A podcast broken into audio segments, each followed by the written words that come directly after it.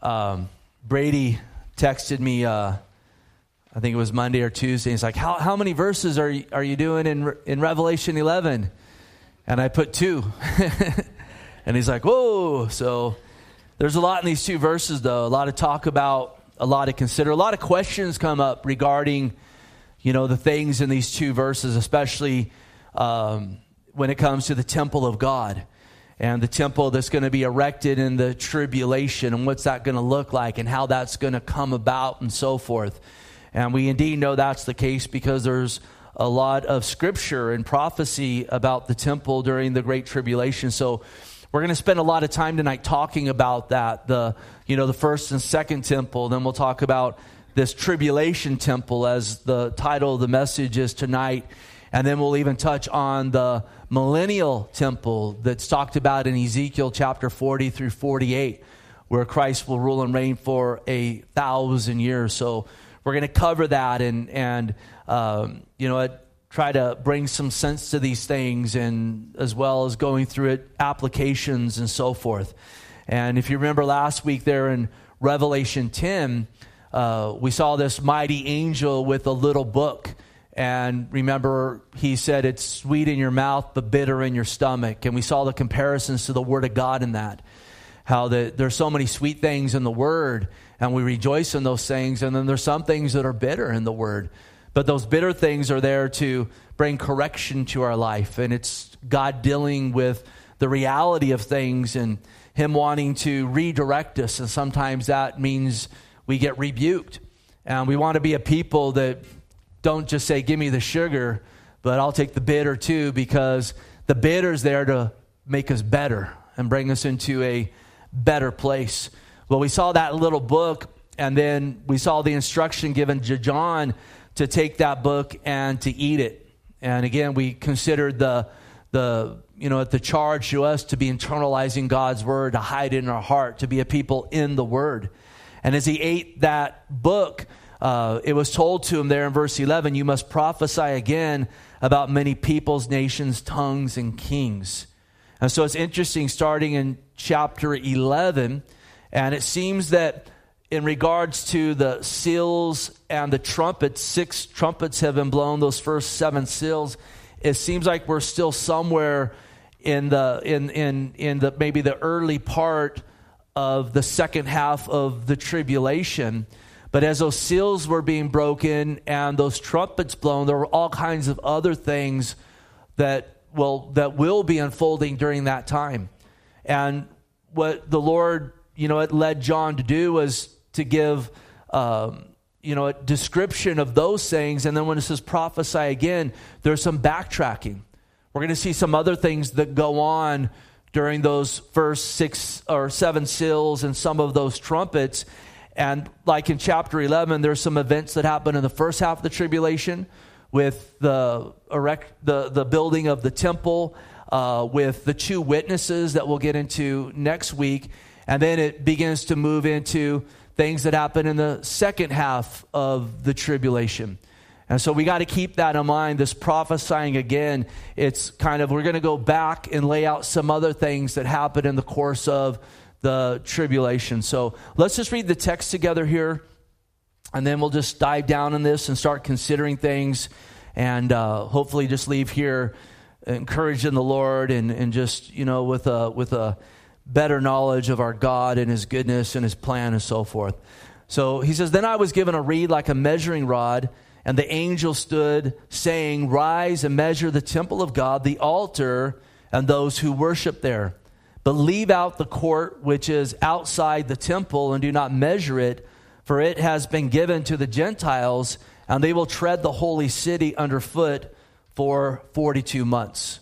And that's a second half of the tribulation event there. So notice how it starts. He's given this reed. It's put into his hand. And this reed is like a measuring rod. And so this reed's given to him to go measure something. Interesting, though, this is a spiritual measurement that is going to be made, not a physical one. Because you can't physically measure a worshiper of God Almighty.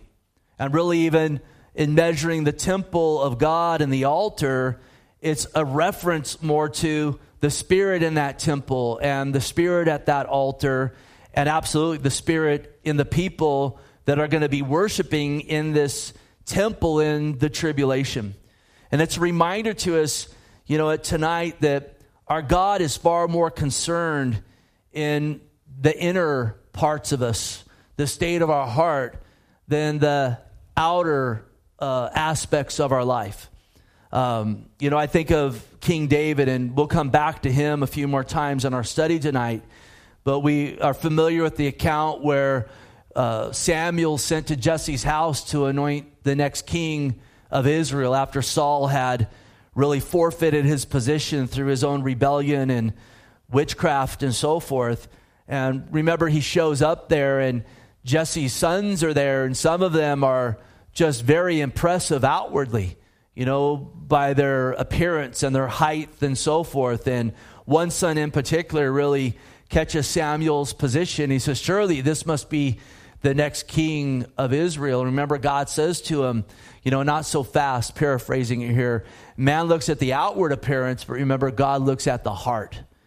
And God measures the heart. It's not saying that the outward appearance has no importance. We want to represent God in our outward appearance and so forth.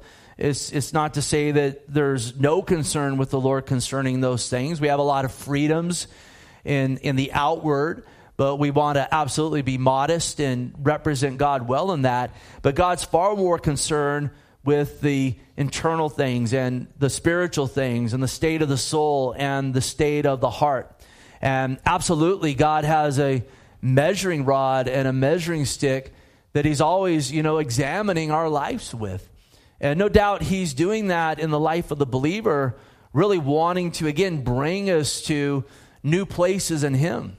Hopefully it's a thing where we're growing in the Lord as, you know, the Lord's measuring our life. Now, praise God in Jesus, we're born again and we're saved, and that's a finished work. That measure is paid in full. Isn't that good to know tonight? That's paid. But in our practical lives, we want to be growing. And there's all kinds of verses that exhort us to be growing, you know, to take in the pure milk of the word that you may grow thereby. So many places we're called to abound in the Lord. And God's looking at those things, and God's wanting that for us. He's wanting us to be a people that are growing into maturity. And I would encourage yourself to assess your life. You know, in our home, we have a one door jamb, and for years, we've been marking it with the height of the kids. And in fact, we've painted the room, I think maybe twice now, but that, you know, that one trim piece, we don't paint it. And they like to go over there and measure themselves still and compare themselves and so forth. And I got two girls that are actually still growing, believe it or not. And I think the other day, Stevie measured herself. I've grown a half an inch, you know, and, you know, it is just cool, you know, to see that. And sometimes I'll just stop and look at it, and I see when they're so little. And part of me goes, oh. And Shannon will go, do you wish they were that little again? I go, no, I don't want to go through that again. Like, I'm no. Really? No, I'm good. Even though it was far, many, many blessings, but crucified him many times. You know, as parents, we know. But you can see the growth. And think about your own life in the Lord. Is the growth there? What's that measuring stick look like? Is it something that if the marks are on the wall, we're growing? And listen, it's not a matter of growing and with that becoming, you know, full of pride or arrogant or check me out or whatever. But hopefully we're growing in the Lord, learning more about the Lord. Hopefully we can step back and we can give praise to God in gifts he's added to us and doors he's opened and, you know, things he's helped us to manage and so forth. God wants to grow us. And never come to the place where you're like, hey, I've reached my point. I've tapped out. No, we want to be abounding in the Lord all of our days. And even tonight, if you're in the place where, you know, in being honest with yourself, you know, I really haven't grown. I've just kind of gotten to this stagnant place. Or God forbid, maybe you're like, I've been shrinking. You know, what's going on here? Because I've been told that starts happening as you get older too. I think I'm on the cusp of it right now. But hopefully that's not us in the Lord. Hopefully we're abounding as he takes out that reed that's like a measuring stick and he measures us. Now, interesting, this word reed, it means a stick. It means a cane. It means a baton of royalty. And it's translated in some other place as a staff or a scepter. And a scepter is something that a king has. A scepter is a sign of royalty. It's a staff of royalty. And so he's given this reed that is like a rod, a measuring rod, or a scepter. And so indeed, we know that this is a reed from God Almighty, and we know that he is the highest royalty. He is the King of Kings, the Lord of Lords. That was prophesied, the scepter will never depart from the tribe of Judah. Remember when Jacob prophesied that in the end chapters of Genesis, and it was a prophecy that the Messiah would come out of Judah, and indeed Jesus did, as God said that he would. And so we know that really what is in his hand is the measuring stick of God. And absolutely, we know that God measures everything by his word, that his word is truth.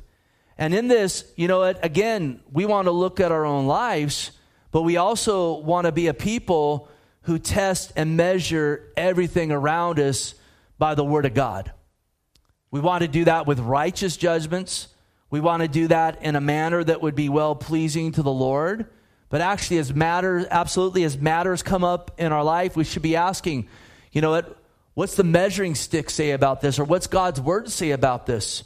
When doctrines pop up, how does this measure up to the scriptures? Individuals, without judging the heart, will see that there's a call to measure fruits and so forth. It should always start with ourselves. Situations that arise, and the Bible even says to test spirits. Remember there in Acts when Paul went to those in Berea, and he showed up there with the gospel, not with the New Testament. He wasn't passing out New Testaments. That was still being written. But Paul would go and preach Jesus out of the Old Testament. He would show them the prophecies of Messiah. He would show them how Jesus fulfilled those prophecies in his birth, his life, his death, his resurrection. He'd show them, again, the proclamations throughout the word that whoever calls upon the name of the Lord would be saved. And when he went to Berea, it says in Acts 17:11, it says, "These were more fair-minded than those in Thessalonica, in that they received the word with all readiness." And then notice, "Search the scriptures daily to find out whether these things were so." So Paul came rolling in with, again, great reputation as an apostle of the Lord, a man God was using to plant churches and write letters that were absolutely seen as scripture. Not long ago, we saw Peter's endorsement of Paul's letters being scripture and so forth. And yet he showed up and they said, "Let's search the scriptures," these same scriptures that Paul's preaching out of, to make sure what he is saying is true. They brought out the measuring stick. And listen, that's not just put there in the book of Acts so we can go, "Oh, wow, you know what? Those Bereans were a lot smarter than those in Thessalonica." This is given to us as a charge to be taking out God's word. And boy, all the more we need to be doing that in the day that we are living in now, because I don't know if you've noticed, there's a lot of shenanigans going on all over the place. And so he tells John, "Rise up and measure." And again, rise up and measure. This is a call to rise up, test, and to judge. Not by John's weights and measurements, but by the rod that was in his hand, by the scepter that was in his hand, that indeed, absolutely, is the word of the living God. And we have been called to judge things. We've been called to test things. We've been called to make righteous judgments, again, not based on our standard. That's when you move into legalism, but based on God's word. And when we talk about these things, I know there's always someone that, you know, what comes into their mind immediately is Matthew 7:1. Wait a minute. Jesus said, "Judge not, lest you be judged." And that's absolutely true when it comes to unrighteous judgments, judging matters that are left to God, and I don't want anything to do with those judgments. And it's also true that we're not to judge if we don't first judge ourselves. Remember what it says there in Matthew 7:1, "Judge not, that you be not judged, For with the judgment you judge, you will be judged. And with the measure, see the word there, the measure you use, it will be measured back to you. This Sunday in Romans 2, we'll see more about this, where we saw last week that whole list of all those sins. And it says those that practice those things and approve of them, there's a judgment upon them. And then in chapter 2, it says, who are you to judge them when you do the exact same thing? When you're unrepentant of things and you practice and you're like, well, there was a list of 23 things plus some earlier sins, so maybe 25 sins or so, maybe 30. There's a lot of sins there. And you're like, well, I only practice these 3 sins, so everyone that practices the other 27, I'm going to judge them. Well, wait a minute. You need to judge yourself first. So with the way you judge, it's going to be measured back to you. And it says, why do you look at the speck in your brother's eyes and do not consider the plank in your own eye? So with that measuring stick, it's important that we first, again, judge ourselves. How are we growing? Are we growing in the Lord? What's my doctrine look like? What's the fruit of my life look like? Are there planks in my own eye? And this is quite humorous when the Lord was saying this. He's painting a picture of someone with a plank or a log in their eye. Think about that, a log sticking out of their eye, trying to point out the speck in their brother's eyes. And if you want to point out specks and measure people's specks, the speck, that's a big speck in that eye. As I bring out my measuring stick, we need to first measure ourselves. Are there logs in my eye? And listen, you need a big tape measure for logs because they can be giant. And then he says, or how can you say to your brother, let me remove the speck from your eye? And look, the plank is your own eye. Hypocrite, first remove the plank in your own eye. So we want to start with that measuring stick. Are there planks in my eye? What's my doctrine? Is it sound? What's the fruit of my life look like? As people say, be a fruit inspector. Start with your own fruits, because then from there we see righteous judgments. Remove the plank from your eye, so you will see clearly to remove the speck from your brother's eye. And when you see, when you're seeing clearly, and you see a speck in your brother's eye. When you see that in a clear way, it's not you seeing it in their eye to want to come and trample them, want to condemn them. I'm just going to tell them off. When you see clearly, you see a speck in your brother's eye and you grieve for them. And you want to come alongside and love. You've looked to yourself first, lest you get stumbled in that process. And then you go to them with a righteous judgment and you say, hey, bro, let me talk to you, man. I see this going on in your life. We're all sinners here, but I want to help you with this matter. That's a righteous judgment, amen? That's something that God wants us to be abounding in. And then he says from here, do not give what's holy to the dogs, nor cast your pearls before swine, lest they trample them under their feet and turn and tear you to pieces. And we've talked about this before. How do you know who the dogs and hogs are? You got to judge. You judge the fruit, you judge the doctrine, you judge the intent, you judge the track record, and so forth. And there's got to be judgments made. But if you don't first judge yourself and test yourself, and you're not real with yourself before the Lord, your measurements are all going to be off. And so we got to start with ourselves. Are we judging ourselves, testing ourselves? And again, it's not a call to be so self-focused, because absolutely we want our focus upon the Lord Jesus Christ. And if your eyes are on the Lord, listen, it's pretty easy to measure. It's like, my eyes on the Lord, I fall short in everything because he's perfect and I'm not.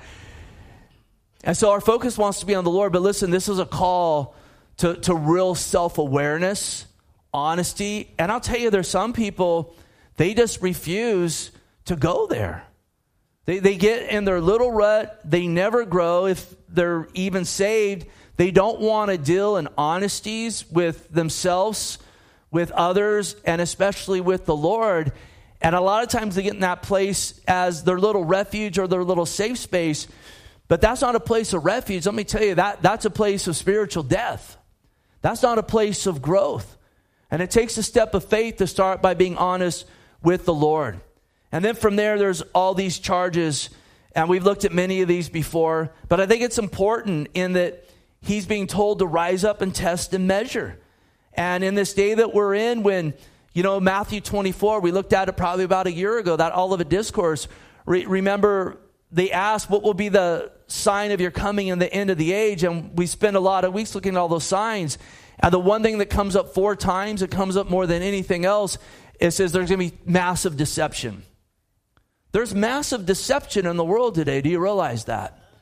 There's massive deception that's come into many parts of Christendom. There's massive deception in the world around us. And with that, we need discernment. And discernment, listen, if you're not honest with yourself before the Lord, if you don't deal in truth before God, if you can't even discern your own life, how are you going to discern all this deception?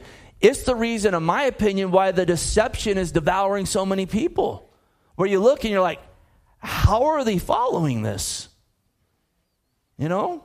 How do they follow this guy? How are they following this, you know, at mandate, whatever it is? There's a lot of them out there that they're unbiblical or they're unscriptural. There's no discernment. They're not measuring things by God's word. They're not even being honest with themselves. And a lot of times it's like, well, look, I'm just going to roll with it and just because it's easier just to hope it'll all work out for good. But remember last week we saw on that list in Romans 1 of those sins, remember what one of them is? They're undiscerning. They're undiscerning, and it's a reflection on the fact they don't want to discern themselves. It's people that can't step back and say, you know what, it's true. I got an anger problem here, and I need to deal with it. Or instead of that, they just say, well, everyone makes me mad. No one can make you mad. Did your mom ever tell you that growing up? No one can make you mad. Listen, what it is that's a situation that brings out the anger in you. Now, of course, there's righteous anger, and that's a good thing when it's acted on in a righteous way. But when people just blow up all the time over situations, oh, everyone's making me mad. No, you got anger in your heart. Use a proper measurement here. Yeah, there's a lot out there that can make you mad, but if you blow up all the time, and listen, if that's the case, you're not going to have any discernment. You might think you do, but you don't. So again, we need to test all things.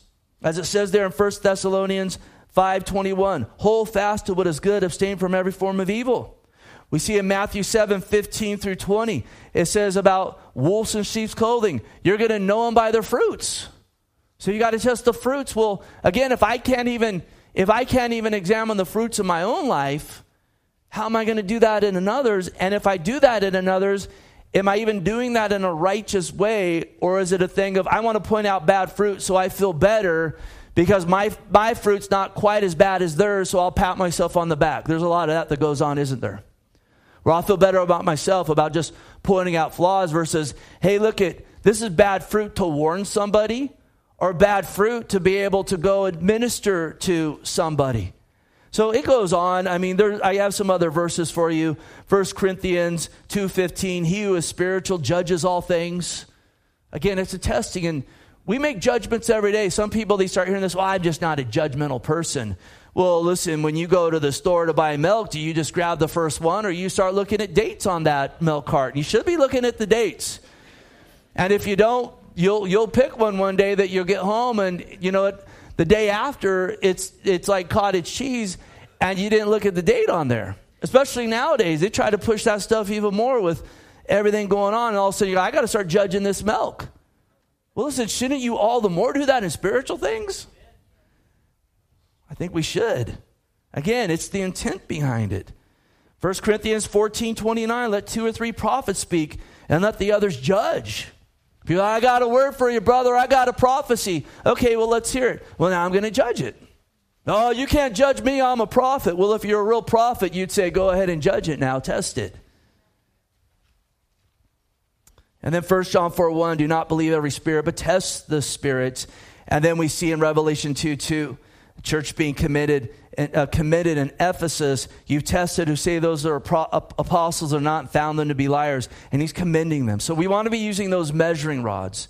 And so the first thing he measures here, again, is the temple of God. And this is a temple that is yet to be built. Little background on the temples of God. We know that when God delivered Israel out of Egypt, God commanded Moses to build a tabernacle. And if you read back there in Exodus, Leviticus, Numbers, Deuteronomy, There's more than one, series of chapters where it gives all the details of the tabernacle. That can be hard reading when you're reading through the Bible, right? To be honest, where it's like, 50 of these and 40 of those, and they're using measurements. You're like, what in the world's a cubit and whatnot? There's reasons for those things, and there's all kinds of spiritual truths in those things. But that's how it started. God said, build a tabernacle, and in that there was a holy of holies where the Ark of the Covenant was, and God came in on the mercy seat. And even when they were there with the tabernacle, with this tent, and there'd be times when they would move that tent. Remember, God went before them as a pillar, a fire at night, and a cloud by day. They would bring those sacrifices before the Lord. We know eventually, as we mentioned about him earlier, David became king. In that time, they were able to go in and capture the city of Jerusalem, which had been already deeded to them. So there were, squatters in Jerusalem. There were squatters in there, the Jebusites. And the Lord absolutely had directed David to go and take that city. Because we know Jesus himself is of the priesthood of the line of Melchizedek.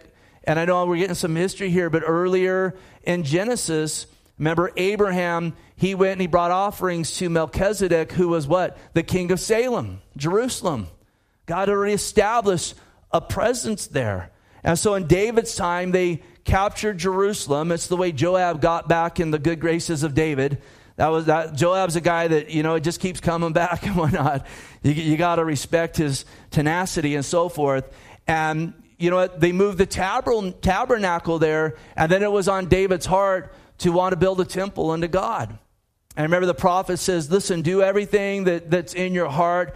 And then later on that night, God says, look at, I'm not going to use your hands to build the temple. You've spilt too much blood in your life with all the wars you fought and so forth.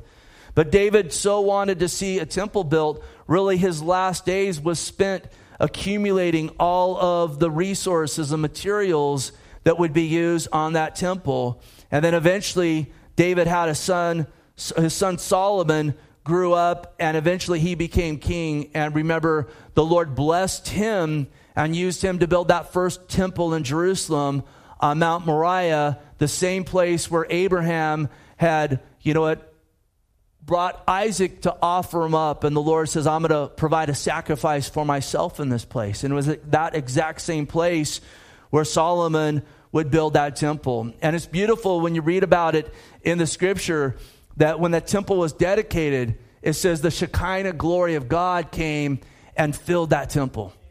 And it was so powerful and so awesome, everyone had to flee out the doors because it was just like, we can't even stand in here in the presence of this great glory of God.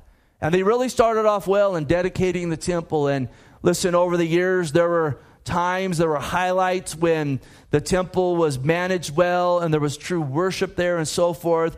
But unfortunately, there were many times when that wasn't the case. And we know that the southern tribe there of Judah, as time went by, they began to reflect more and more their brothers to the north that were worshiping idols and so forth. And we know that they were ignoring the seventh year Sabbath to let the land rest. And eventually, and we talked a lot about this in Daniel this past summer, eventually, God kept telling them to repent and they wouldn't. And eventually, they were taken into captivity. And it was 70 years, over 490 years, they never let the land rest. So God took them into a captivity for 70 years. And we know in that time, the Babylonians took them into captivity and they destroyed that temple. It was completely wiped out. Well, God also gave promises, though, when he took them away. He said to them, I know the plans I have for you. They're not for evil, but they're to bless you and to give you a future and hope. And God told them that when they went into captivity. And we saw this past summer Daniel reading the prophet Jeremiah and understanding, listen, in 70 years is almost up. And God's going to bring us back. And we saw God raising up kings and situations that he named by name. And finally the decree was issued for them to be able to go back down and to rebuild the temple. And at this point, listen, there were hundreds of thousands of Jews that had been, mixed into the whole Babylonian and then the Mede and Persian Empire. And when the time came for them to go back, only a fraction actually went back. And on Tuesdays, the ladies are studying the book of Esther. And the book of Esther really revolves around the Jews who didn't go back. Now, God was faithful to them even when they were, you may be able to argue, faithless to the call of God. Aren't you glad that he's faithful when we're faithless? But they went back down, and listen, it was a struggle to rebuild that temple again. It was stone, it was rubble, it was completely wasted. And yet, what a beautiful verse in Zechariah 4:6, as they're looking at, at just nothing there and realizing we got to rebuild the temple, and the temple of Solomon was so glorious. And as they're looking at this, and it just seems like something that there's no way they can accomplish, it says, "This is the word of the Lord to Zerubbabel." He was the governor. "Not by might nor by power, but by spirit, says the Lord of hosts. Who are you, O great mountain? Before Zerubbabel, you shall become a plain, and he shall bring forth the capstone with shouts of grace, and grace to it." And so he's looking, this is an overwhelming task. And the Lord just says, listen, Zerubbabel, it's not by might nor power. Look at God saying, I know in yourself. God's even saying, I know in yourself, you can't even muster up. There's no way you guys can rebuild this. You just can't. You got limited resources. You got, limited finances. But by the Spirit of God, it's going to get rebuilt. And indeed, by the Spirit of God, it happened. And this is a passage. It's a big thing that God gives to us for our little lives. Because how many times are there things that just seem like they're in disrepair and they're broken down, and tasks that just seem so overwhelming, but it's something that God's called you to. You need to go back to these texts and realize, look, it's not by my might nor power that this is going to get done. If anything's going to happen, it's got to be by the Spirit of God. So I want to be dependent upon God and look to God and recognize this is God's thing here. So God, you do what you want to do. Listen, you know how many times over the years in the ministry where there were situations and so forth, we're just like, I don't know how we're going to get this done. And it's just like, Lord, we need your help. I've even seen recently in some things like, okay, Lord, nothing's moving here. And just cried out to the Lord. And within a week, bam, bam, bam, just unfolds and stuff just starts moving again. And I think, thank you, Lord. This is the Spirit of God.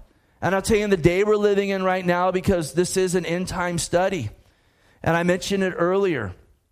I mentioned it in prayer. Listen, our resources and our efforts to go out and combat a lot of this deception that's out there, to stand against the gates of hell, to evangelize and be the people of God in of ourselves, listen, it's an ant versus a giant. It really is.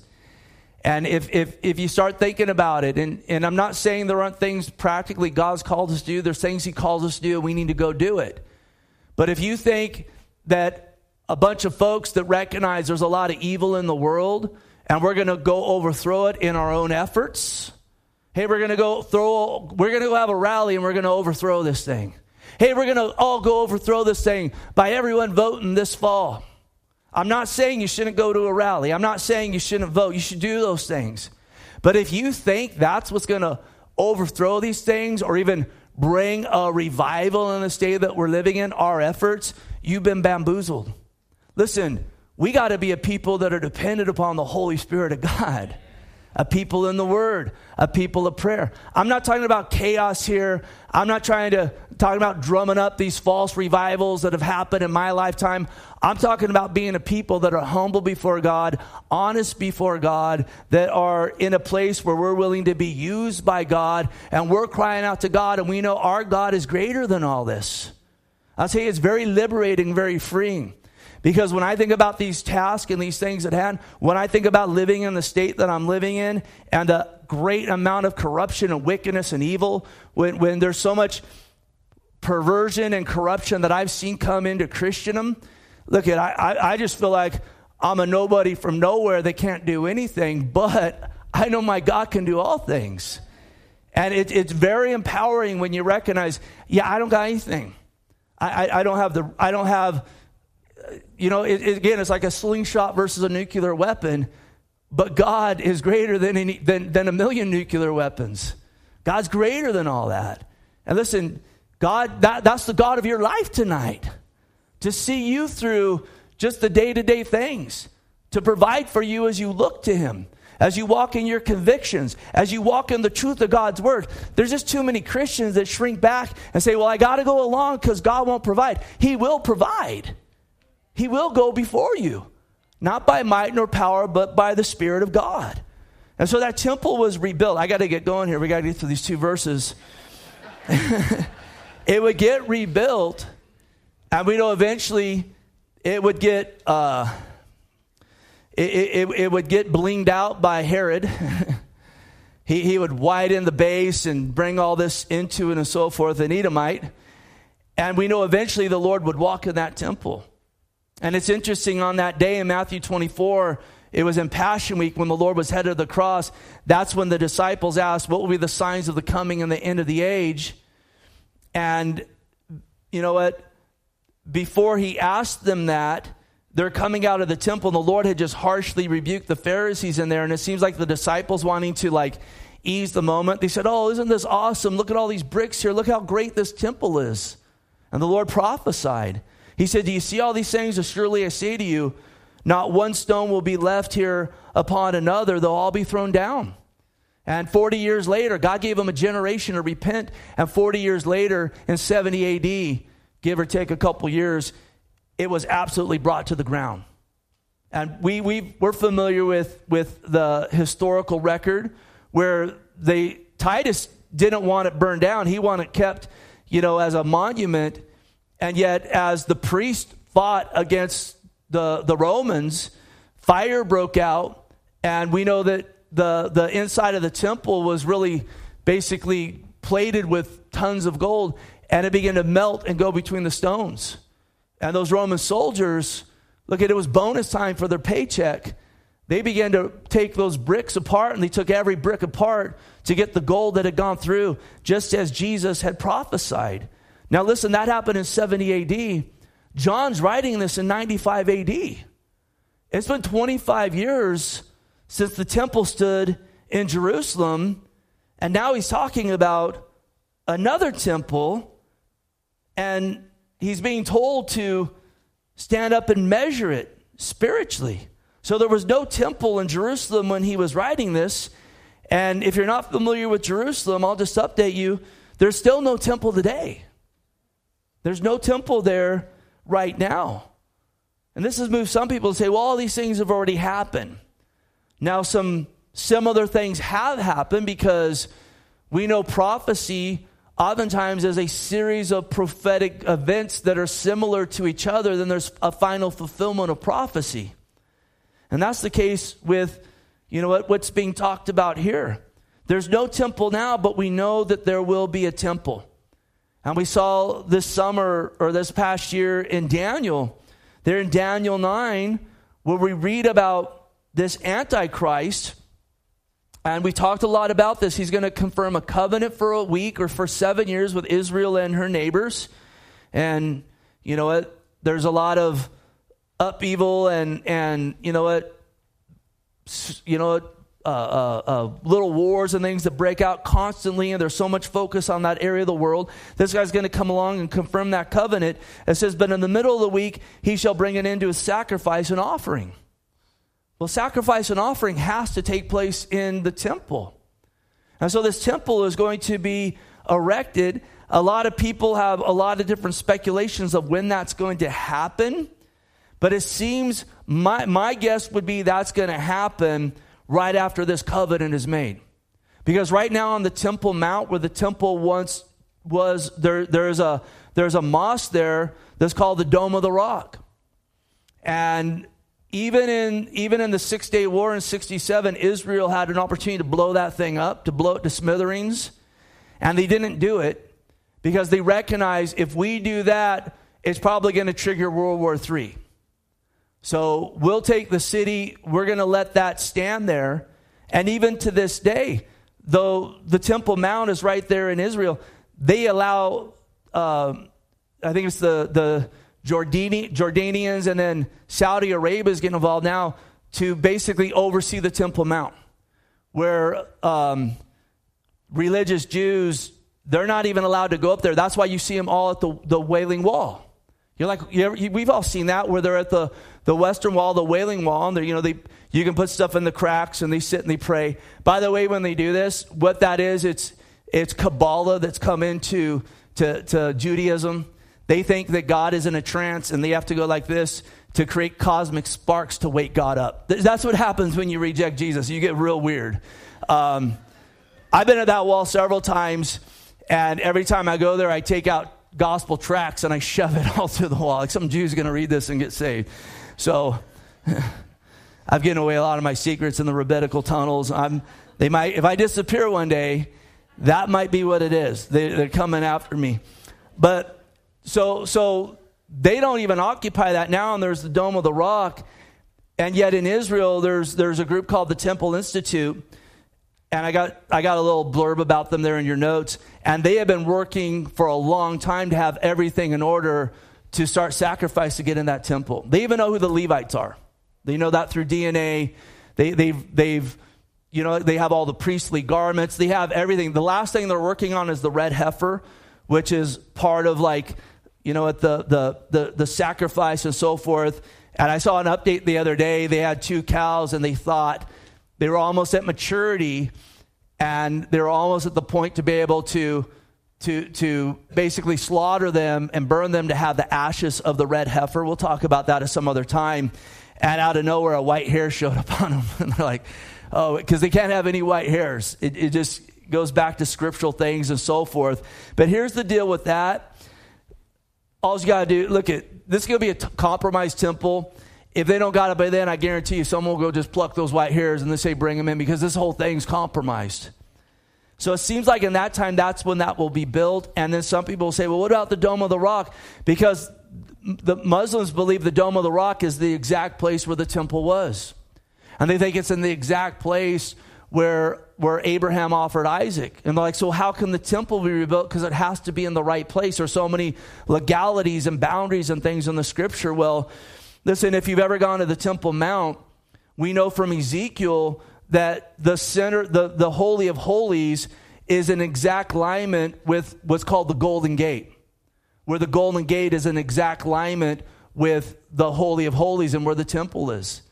And if you go there, guess what? You find out the Dome of the Rock is not in alignment with it. There's another structure up there called the Dome of the Spirit. And if you stand right there, you're in exact alignment with the Golden Gate. And there's Jewish archaeologists who have claimed they've seen the Ark of the Covenant, and it's underneath the Dome of the Spirit. And these are like credible archaeologists. I'm not saying it's there or not, or they're right, but they've put their name on the reputation on the line, saying that it is. And so here's the thing. We'll read about the Gentiles having the outside of the court. If that is where the Holy of Holies was, if the temple's erected right there, and they probably could erect this thing, or at least some type of tabernacle overnight, it puts the Dome of the Rock in the court of the Gentiles. Just as it talks here in verse 2 about the court of the Gentiles. Hopefully we'll get to verse 2. But it's just fascinating that all these things, it looks, and you're like, oh, that temple seems so far away, and yet it's so close.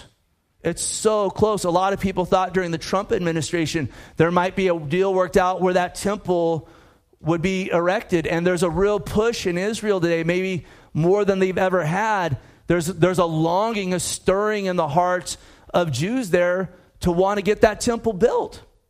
And the Bible talks about that stirring in the last days. And it's really going to get stirred in the Ezekiel 38-39 war, which maybe we'll look at that after our study in Revelation.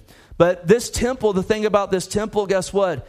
It's not going to measure up in this dispensation. It doesn't measure up in the new covenant, because guess what? This ain't going to be the temple of the Lord. This is going to be the Antichrist temple. You know where the temple of God is today? Right in this room. Is Jesus your Lord and Savior? You can say amen tonight. Yeah. You're the temple of God. 1 Corinthians 3:16, do you not know you are the temple of God and the Spirit of God dwells in you? I trip out on that. The Spirit of God indwells in us. We're his temple. And this Antichrist, though, is going to go into this temple. We read it there in Daniel. Jesus talks about it in Matthew 24. And in the middle of the tribulation, and we're around that time in this re-prophesying of things here in chapter 11, we know in the middle of the tribulation, the first 3.5 years, things are going to be smooth between him and the Jews. But in the middle, they're going to have daily sacrifice in there. In the middle, he's going to go in and bring a sacrifice that's abominable to the Jews. And we read in 2 Thessalonians 2:3-4, it says that he's going to declare himself to be God and want to be worshiped as God.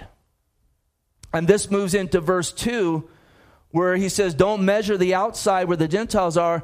The holy city is going to be underfoot for 42 months, or the last 3.5 years. So really, the first verse in the temple, that's going to happen during the first 3.5 years, the first 42 months. The second 42 months, again, that abomination of desolation is going to come forward. The Jews are going to wake up. They're going to recognize this is not Messiah. And then that city's going to be trampled underfoot. We'll talk more about that in a second. I don't got time to read it, but if you go to Ezekiel chapter 40-48, it talks about another temple.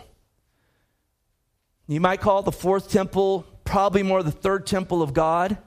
And this is going to be a temple that is erected during the 1,000-year reign of Christ. And the nations will have to come up to worship the Lord there, to bring sacrifice there. Now, it won't be sacrifice for their sin, but what it will be, that sacrifice will be offered, and it will be offered out of praise, looking back at what Jesus had done for them. Just as in the Old Testament, when they brought sacrifice, the blood of bulls and goats never took away their sins. That was all them. It was an IOU looking forward to Christ, who would eventually come and fulfill their faith, being the one who would take away their sins. And I've seen people leave Christianity over Ezekiel chapter 47. I remember years back, there was a missionary. He was a cousin of a guy in the church, and he renounced Christianity over Ezekiel 47 because he's like, well, in the millennial reign, they're going to bring those sacrifices for their sin, so Jesus isn't the only way. And I'm like, dude, have you read the whole Bible? This will be an act of worship and sacrifice unto God, looking back to what Jesus had done. Just as in the Old Testament, the blood of bulls and goats, it never takes away sins. It can't. How can a goat be your substitute for your sins? That's a goat. That's a bull. That doesn't pay the price. We need a man who is sinless, and that's Jesus. So listen, the temple will fall short when it's measured. The altar will fall short. Because again, on that altar, they're going to start the daily sacrifice. I got it there in your notes, Hebrews 10:4. For it's not possible, the blood of bulls and goats, to take away sin. They're sinners. Jesus is the fulfillment. It's only through him, Hebrews 10:10, that by that you have been sanctified through the offering of the body of Jesus Christ once for all. So listen, the temple will be measured and fall short. The altar will be measured and fall short. And the worshipers there will be measured at this point, and they'll fall short as well.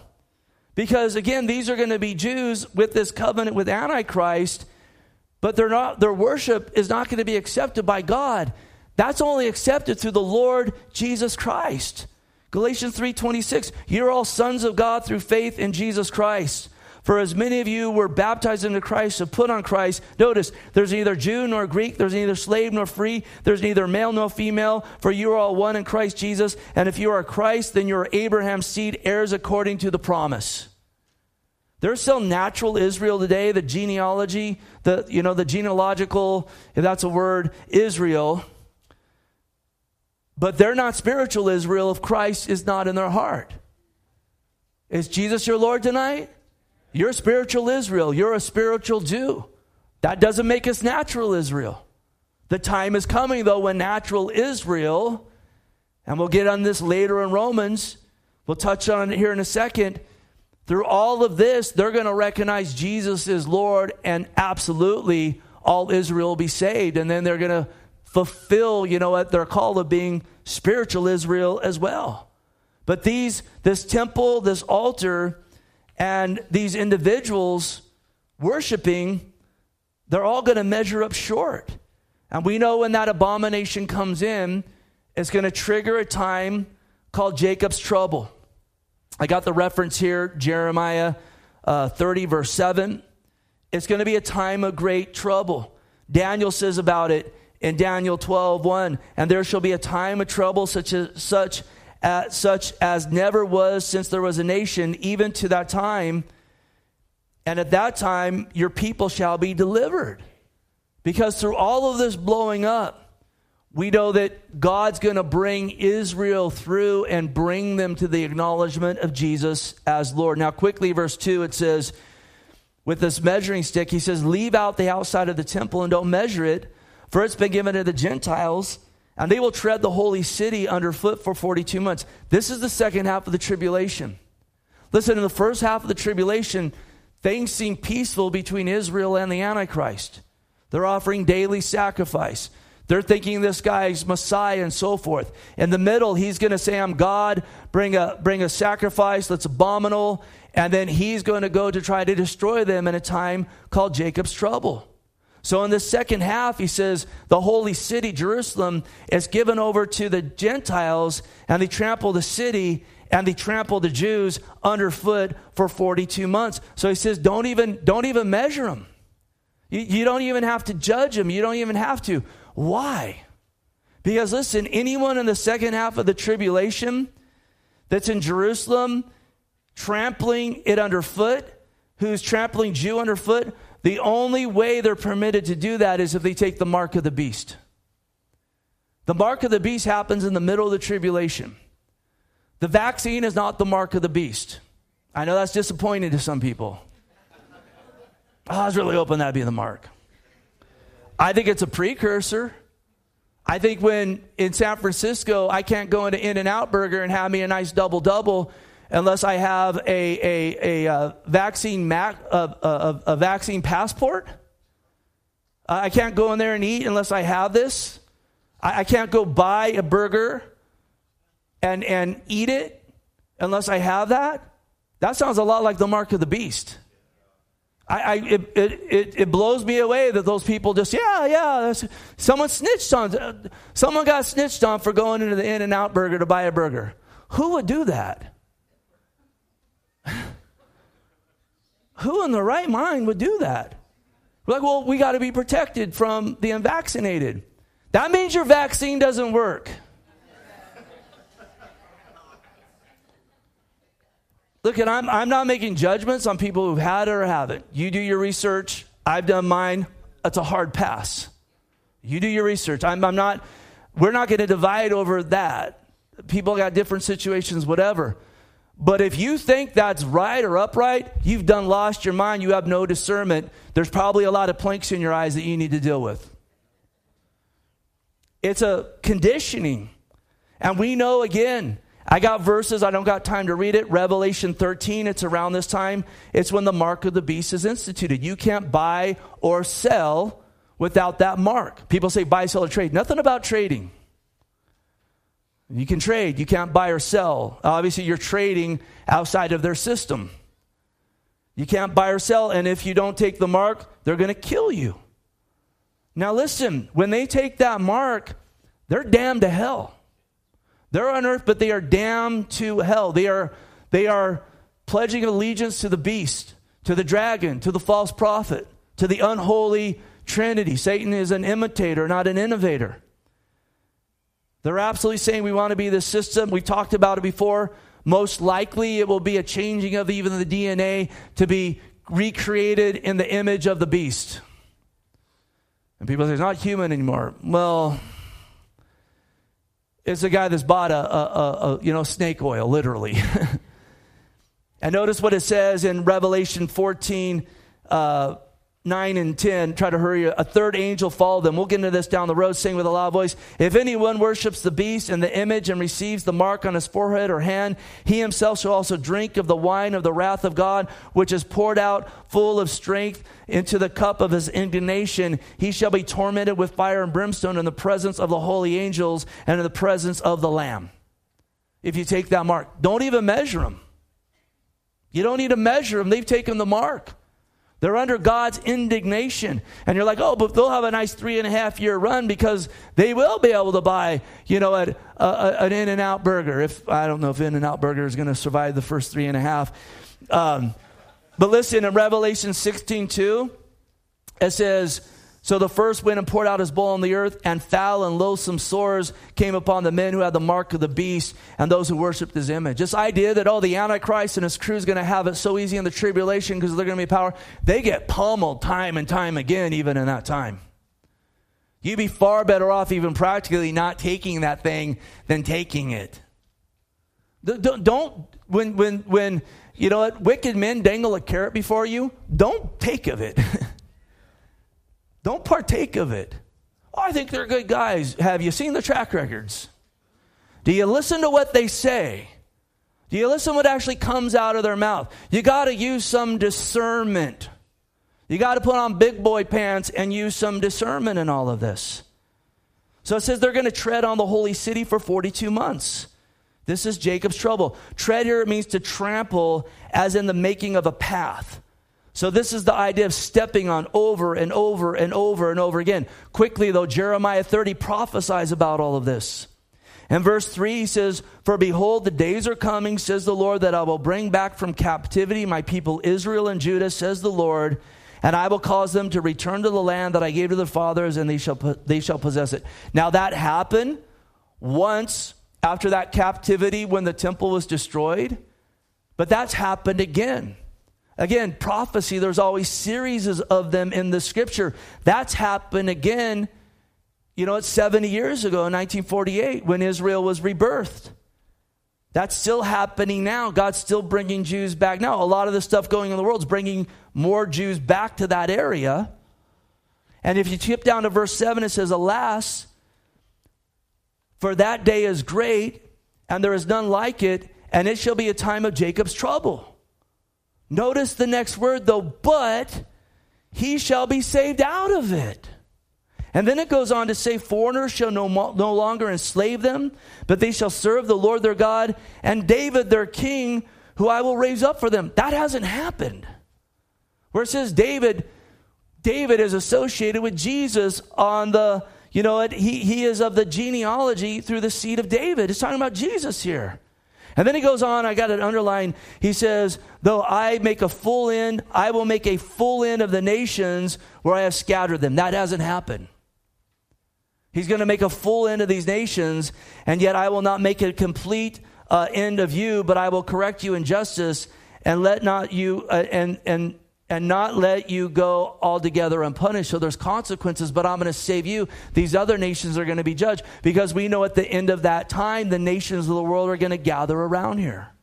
Quickly, listen, that word is from a root word. The word trample there, it's a root word that is to sting, especially the sting of a scorpion.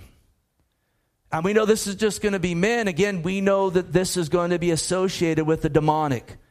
And we'll get into this, Lord willing, in a few weeks. But in Revelation 12, it talks about a war that I believe is yet to happen in heaven, where Satan is going to be kicked out.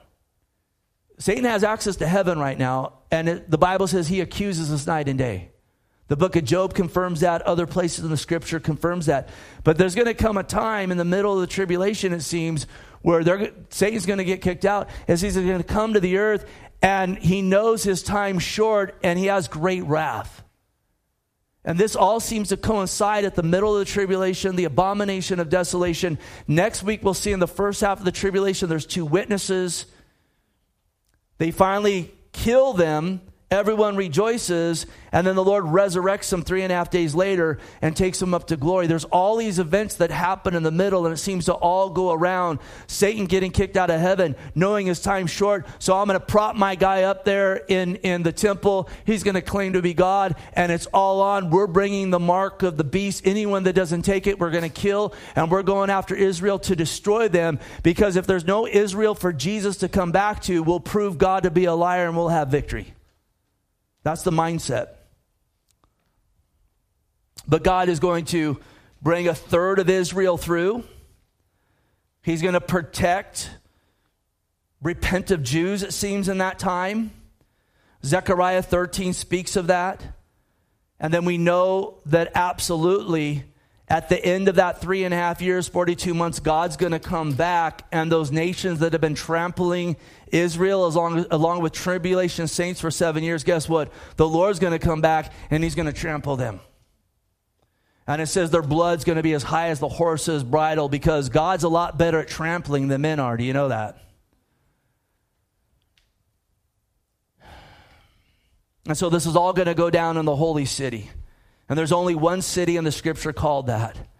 It's the city where the Lord died and rose, where the nations will gather together, the city that's going to be trampled underfoot during that time of Jacob's trouble.